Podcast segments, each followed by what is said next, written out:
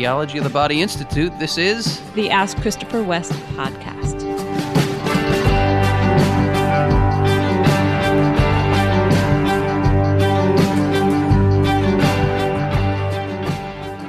So here we are, my love. Yes.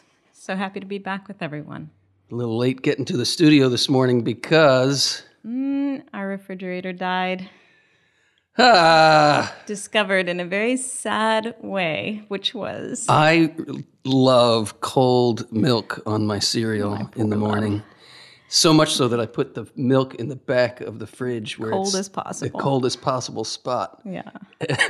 I was taking my first bite, and you walked in the kitchen, and you said, "What?" I just had this look of dismay yes, on my face. it was definite dismay. and I said, "The milk is warm." Oh no. And then we heard that our daughter Beth had been making a smoothie that morning, and the blueberries from the freezer were soft, and we are like, "Uh oh." Oh no, not good. We thought this one was going to die two years ago, so Yeah. eh, we had a good. I know. We have that feeling. Okay, we had this fridge for 15 years. That was really good and time for a new one. So, anyway, it took a little time to clear it out and move things to our backup. Here we are. It reminds me. Remember?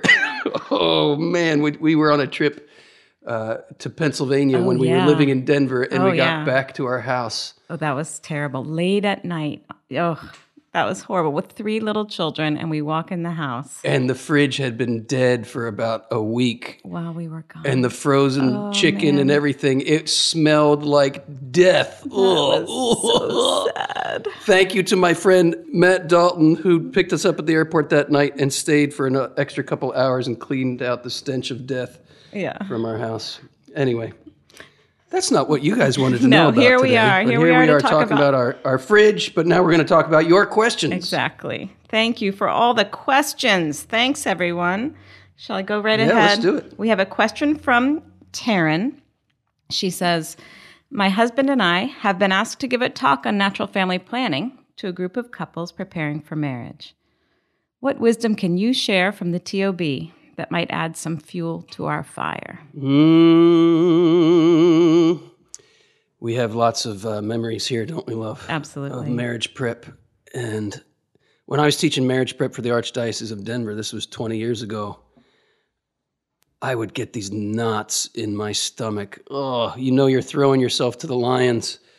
Uh, I remember, I remember one time. Oh mercy, I my stomach was in such knots. It was 10 minutes into the marriage prep weekend, and I knew I had to be on the toilet in 30 seconds, or it was. I had this horrible, horrible diarrhea. And I just said to the group, uh, as 10 minutes into the whole weekend, I said, I think we all need a break. and I, I ran to the toilet, which just happened to be right off the room. And I'm sure the whole marriage prep room heard it. That was sad. Okay, was- that, please don't be stressed. You don't have to be Yes. that concerned. Bless you, bless you, Yes. bless you. We know what it's like to do marriage prep. What wisdom can we share? Well, f- from the theology of the body, there is so much could be said. Uh, it could be a doctoral dissertation, but in the next few moments, just some food for thought. First of all, I, I would say this we need to be convinced in our bones that we have a message to share with these couples that if they were to open their hearts to it, would be the path that leads them to the joy they really desire. I, I often say to people, you know, if I had a million dollar bill in one hand and a counterfeit million dollar bill in the other, which one would you want? Obviously, we want the real thing. But what if you were raised in a culture that incessantly bombarded you with propaganda, convincing you the real thing is the counterfeit and the counterfeit is the real thing? I don't know if there is a more important teaching to convey to couples than the difference between contraception and natural family planning. And, and here's why not because uh, it's just a technique that will help you, like learn NFP and your marriage is going to be great. No, no, no, no. But it's if you allow what NFP demands of you, if you allow what practicing natural family planning will demand of you in terms of an interior conversion of your heart, it's that interior conversion that natural family planning calls us to that is the most important thing because it's calling us to the truth of love. And the truth of love is what we all desire. That's why we get married. We want to love and be loved, but we don't know what that means because we've been wrongly educated to think the counterfeit version of the story is the real thing and the real thing is the counterfeit. Yeah, and I think one of the things that is especially helpful when you have a witness couple sharing with the engaged couples is that you have the opportunity to give flesh to how is the meaning of the marital embrace made real when you use natural family planning? How do you experience that as the true meaning of self gift? Yeah. It's the expression of what JP2 calls the spousal meaning of the body. Right. Um, and but how do you, as a couple, experience that? If you can share that with the couples, the sad thing would be if they left thinking, well, this is a new rule I didn't know I had to follow, instead of here's an opportunity to express what I truly am called to and want to express in my marriage. So, if I could say just a word about theology of the body and the light it shines, and then maybe Wendy, you could could help take the conversation in the direction of what you and I have experienced as a married couple practicing natural family planning and our own story here. But theologically, the body reveals the mystery of God. Our, that's, that's the basic principle of theology of the body. Our bodies reveal something divine. Our bodies tell a divine love story. And that, that love story is about life giving love. God's love is generous, God's love generates. And that's why God gave us genitals, Mm-hmm. so we could participate in his generous, generating love. Uh, to render the act sterile, which is what we're doing when we contracept, we're engaging in that act that's meant to generate life, but we're doing something else to thwart it. So we're, we're activating the life giving process, but then we're saying, no, no, we don't want it to have its effect. We're inserting precisely that. We're inserting a no. We're inserting a, a no where there should be a yes. We're, we're inserting a I'm not giving myself when we're meant to be saying I am giving myself. Sexual union is meant to be the renewal and the expression of, of wedding vows. And the vows we make at the altar are to love one another freely and totally and faithfully and fruitfully. No couple wants to be in a marriage where they're being regularly unfaithful to their wedding vows. No. But this is what is actually happening when we render the sexual act sterile. With natural family planning, excuse me, we're honoring the way God made our bodies, and we are not inserting a no into the sexual act. We're saying, I love the fact that if we had sex tonight, you could become pregnant. I love that God made you this way. I love that God made me this way, but we have a good reason not to bring a baby into the world right now. So we're not going to come together.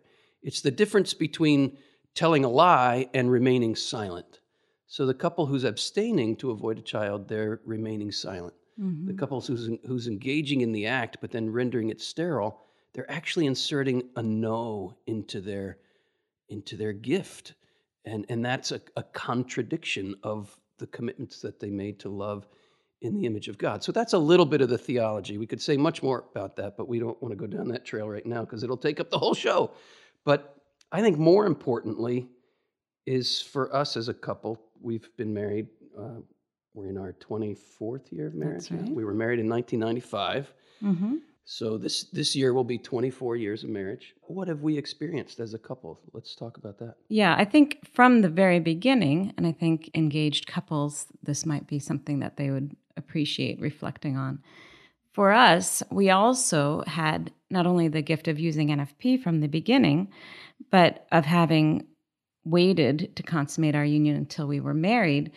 And so for us, I think we already had an experience that maybe not all engaged, I know not all, all engaged couples have, which was that self restraint was also already a very real expression of love in our experience because that had been you know our experience during our engagement was to ch- freely choose out of love for one another not to respond to all the urges that Yeah. our bodies would give us because we wanted to be truthful we wanted to honor one another we want to honor the lord and how he made us and the meaning of the sexual act so i think sometimes engaged couples need to be made aware that that self-restraint is not saying I don't get to show my love to you, but it's a beautiful, noble yes. showing of my love for you. Any married couple knows that abstain, abstaining from sexual union can be a profound act of love. There are many, many, many occasions in married life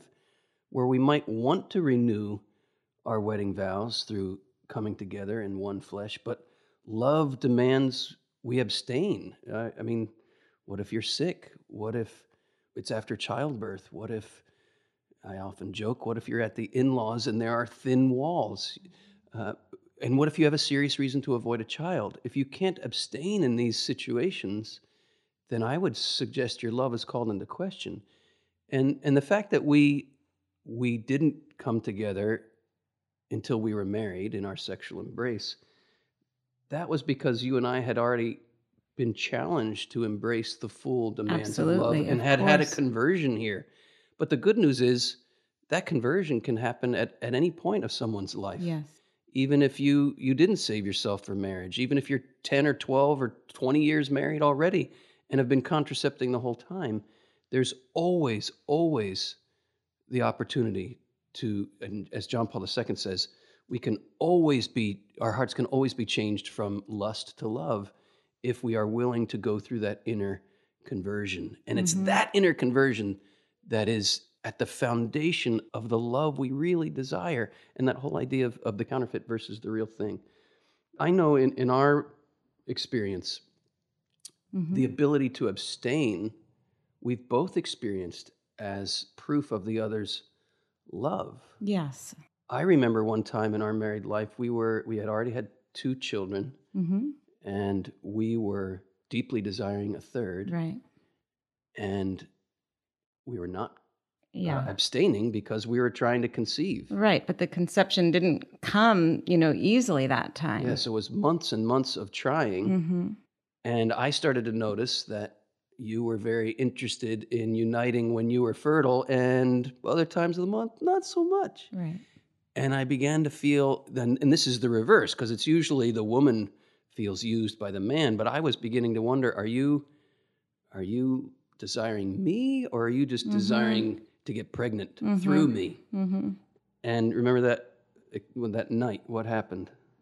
Yeah, I think it was uh, during the fertile time that we decided to abstain, which was a real sacrifice, you know, for especially my heart that was desiring this baby, but as a way of showing love for you. Yeah, it was getting to a point where I I felt kind of objectified, and and I was actually wanting to talk to you about it. But you came to me because you were feeling the same thing. I remember feeling so loved by you. You said, you said, honey, I don't I don't know that we should come together tonight, even though it's peak fertile time, and you were so desiring another child. But you said, I want to show you that I really love you. And of course, I said, "Oh, oh don't worry. Of course, I know you love. Let's come No, together." No, you didn't. no, you didn't. No, I didn't. But that's what people would expect, right? No, but I really, really, really felt your love for me in your ability to abstain when you would have preferred otherwise. And, and it goes the other way too. A woman, I think, knows she's loved by her husband when he demonstrates, I'm willing to abstain, uh, to honor the way God made your body. Right. I think, Taryn, to just as you're sharing with these couples and anybody who's in this role, couples will smell it if you are not being honest. Mm-hmm. So, you know, to pretend that using natural family planning is 100% easy, I think would not be truthful and wouldn't be serving the couple. So I I think that in theology of the body we're we're recognizing you know that we are historical man. We're in the place of the struggle and the effort to be open to grace and to continue to experience the redemption that Christ offers us and there's nothing wrong with sharing that honestly, especially if there's hope and sincere growth in love that the couples see. I love what Dr. Greg Popcak says here. He says, uh, if you're experiencing abstinence in practicing natural family planning as really, really difficult, it doesn't mean something's going wrong. It means NFP is doing its job, and you're not experiencing an urge that you have to gratify. You're you're experiencing uh, a need for purification from an urge that, in this instance, you're not meant to gratify out of love for your spouse, Mhm. and that calls us to self mastery. And s- without self mastery, love is not possible. I, I'll often ask my audiences, and I'll say, guys, pay attention to the lady's answer here. And I'll say, ladies, how many of you want to be married to a man who cannot say no to his sexual desires? I've asked hundreds of thousands of women that question over the years, and never has a hand gone up. Uh, w- there's an intuition, especially in a woman's heart, that if, if a man cannot say no to his sexual desires, his yes means nothing. It's the other way, too. If a woman cannot say no, her yes means nothing. So the reason NFP is so important, the difference between contraception and natural family planning, it's not a technique, it's not natural versus artificial, it's love versus lust. Hmm. That's the difference. It's the mm-hmm. call to love. If we just embrace NFP as a, as a mere technique and we're still indulging our lust, well, then it's we're not really letting NFP call us to the truth of love. So go in there with boldness and with confidence Mhm. that you are holding out to these couples the pathway to the love they really and truly desire. And if you want to learn more about the difference here between contraception and natural family planning, uh, I'd urge you to read the, the brand new edition of Good News About Sex and Marriage, chapter six. Okay. We have another question. This question was um, submitted by Catherine. She says, My question is How do we begin to teach this information to young children? What practical words of wisdom do you have from your experience with your wonderful children? Bless you, Catherine. It's such an important question, and I'd say it's probably one of the most popular questions that I get when I'm on the road giving talks and seminars. And, and all we can do here is provide a little bit of food for thought. I'm thinking of some documents that we'll certainly put links to in the show notes. One would be The Truth and Meaning of Human Sexuality from the Pontifical Council for the Family. And then the subtitle of that is Guidelines for Education Within the Family. And then a book I'd recommend. Again, I mentioned Dr. Greg Popcak. He and his wife Lisa wrote a book called Beyond the Birds and the Bees, which I'd, I'd highly recommend. Uh, so those are some resources for you. But I want to draw out a line from that document, The Truth and Meaning of Human Sexuality, from the Pontifical Council for the Family. And they say there that education in God's plan for making us male and female should begin, drum roll please, in the womb. Wow. In the womb, at the moment of conception, and should continue uninterrupted Mm. throughout the whole course of that child's life. So, this flies in the face of the typical idea that you wait till this certain age, you say nothing, and then you wait till this certain age to have some magical talk. Uh, no, no, no. We're, we're obviously you don't share all the details and specifics until certain ages, but we need to educate our children from the moment of conception on. And in fact, whether we know it or not, they are getting an education Yeah. from the moment of conception on about what it means to be a boy or a girl, uh, why God made us this way. Whether we whether that's a good education or not, that's another question. So, how can we ensure that they're getting an education from the first moment of their conception? That they are a gift, and that being a boy or a girl is a gift from God. We are not perfect at this. Uh, we have we have five children from age 21 down to 10. Uh, the first few have been our guinea pigs to learn the, the ways, uh, the what to do, what not to do. Hi, boys. Those are, yeah. If you're listening, John Paul and Thomas, thank you for bearing with us Yes. in in the learning curve of being mom and dad. But I remember, you know, what we tried to do. I remember when you were first pregnant with our with our first with John Paul, and I did it with all our kids. I would talk Yes. to the kids in your womb. I would I to our kids. They were our kids. Right. Uh, I would talk to to my child in the womb, and I'd say, "I am so glad you are here. Mhm. I'm so glad you came into the world through my love for your mom." And that kind of language continued, and it became a prayer that we prayed with all our children, and still pray with our our children. Uh, any one of our children could recite it, I'm sure.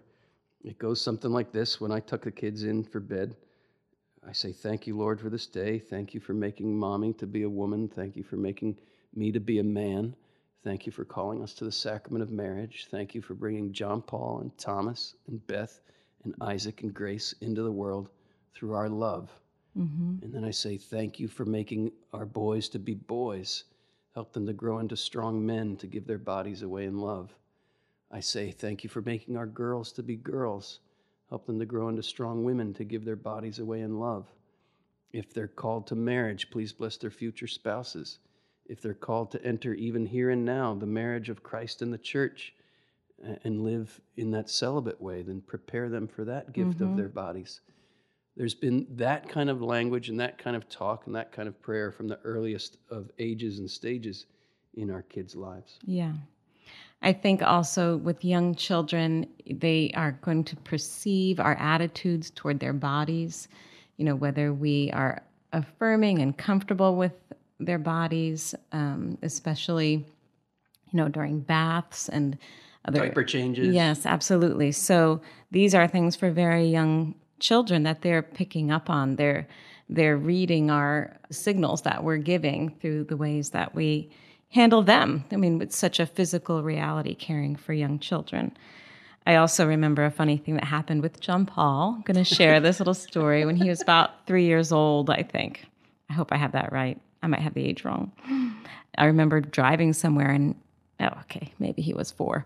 He asked, um, Mommy, how did I get in your womb? And I told him, Well, um, I think I was a little nervous, but I said something like, Well, Papa planted the seed and God made you from my egg and Papa's seed. And he said, I came from a seed? and I said, When Papa gave his body to me in love, that was when the seed was given. And he said. And that was the whole little conversation and he moved on to something else. But I I loved that he asked that question and we were able to just begin the conversation in that way at that age.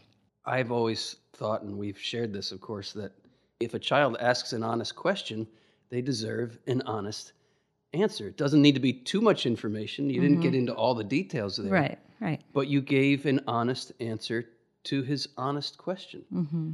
I don't think we serve our children if we say, You're too young to know that. Right. Uh, Obviously, they're too young to know certain details, Mm-hmm. but there's a way to tell the truth that doesn't go into all the details, but still paints a picture.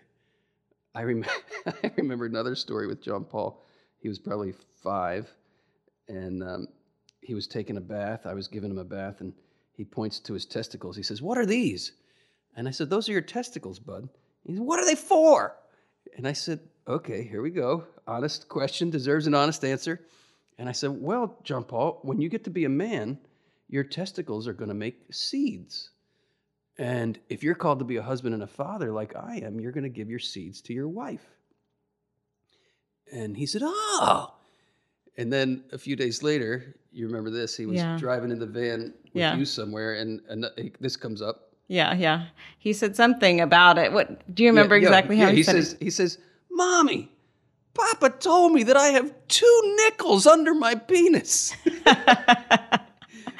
You- said two nickels? Are you sure he didn't say testicle? Oh no, no, no! Papa told me I have two nickels down there. and I've been making the joke for years. Years to think that our son reduced the value of the family jewels to ten cents. yeah. So, in answer to your question, look for look for those opportunities, look for those ways to share truthful, truthful answers to their honest questions and ways to affirm them being a boy, being a girl, diaper changes, baths, changing clothes, uh, all these just normal ways that questions about our bodies come up. These are opportunities to heap on affirmation. I think that's so important. If we're affirming our children in the goodness of their bodies, if we're laying out for them the beautiful, splendid, glorious vision that God has, that it's a good thing, a holy thing, a beautiful thing. I always would use big words like that with my kids. This is awesome. This is wonderful. This is beautiful the way God made you. I think if we if we lay out that beautiful vision to them, mm-hmm. we're setting them up to recognize the counterfeits. Yes. And we've seen that with our yes. kids as well. Absolutely. Uh, they've obviously gone through all their own struggles. We can't spare our children those struggles, but we can prepare them. Put it this way if we are not laying out for our children the beauty of God's banquet, then they're going to take their hunger somewhere else. Mm-hmm. What I call the fast food gospel, which is the culture's promise of immediate gratification of, of all our desires, uh, that leads us down a really, really rotten path. That fast food is on display everywhere. If we tell them nothing, then they're going to go to the fast food. But if we lay out for them the beauty of God's banquet, then they're going to recognize more readily the deception of the fast food. Much more could be said, should be said, mm. uh, but for the sake of time and wanting to get to at least one more question before we call it a day, uh, we should continue. Bless you, Catherine, for that question. Uh, don't forget those resources that will be in the show notes. Oh, oh, there's one more resource. I gave a talk. What was that talk called?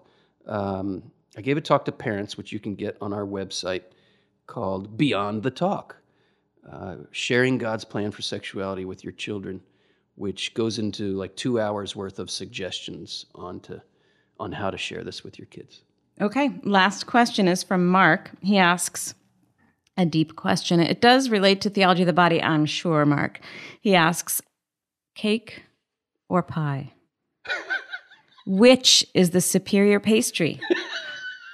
The world needs to know. The world needs to know. Okay, Mark, uh, let's see. Tie into theology of the body. Here's the tie in, right? Everything in creation is a sign that reveals an infinite reality. And at the pinnacle of creation is not cake or pie, but our bodies. But here's the tie in we feed our bodies with cake or pie. The question yes. is for me which is better? Which is better? Mm-hmm. Well, it depends. I mean, there. If you're gonna, okay, I'll tell you. My favorite cake is probably uh, this. Usually, make it with pear. Wendy, what is that cake that Jeanette gave us the recipe to? Yeah, it, it, I mean, it's an apple cake, but yeah, it's full of fruit, and we we do it with pears and yep. cinnamon. You need cinnamon cinnamon. really delicious for me. Believe me, folks, I'm taking notes. Got to know what most blesses my husband here.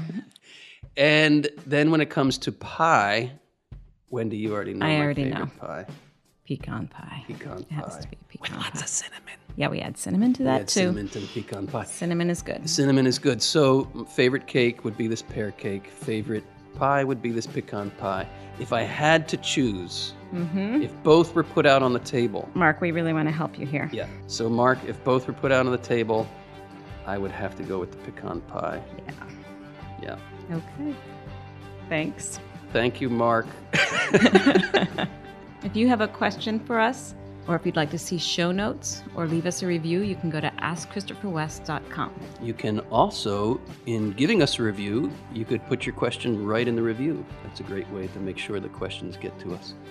Also, we are inviting you to take a free class, a free online course introducing you to some of the themes of the theology of the body. You can learn more about that at askchristopherwest.com forward slash free course. Thanks so much for listening today. We really are grateful, especially for the questions and for the opportunity to share some thoughts with you.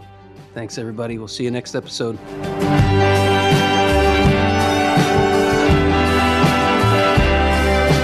The Ask Christopher West podcast comes to you from the Theology of the Body Institute, with music by Mike Mangione and production by Sounder and Key.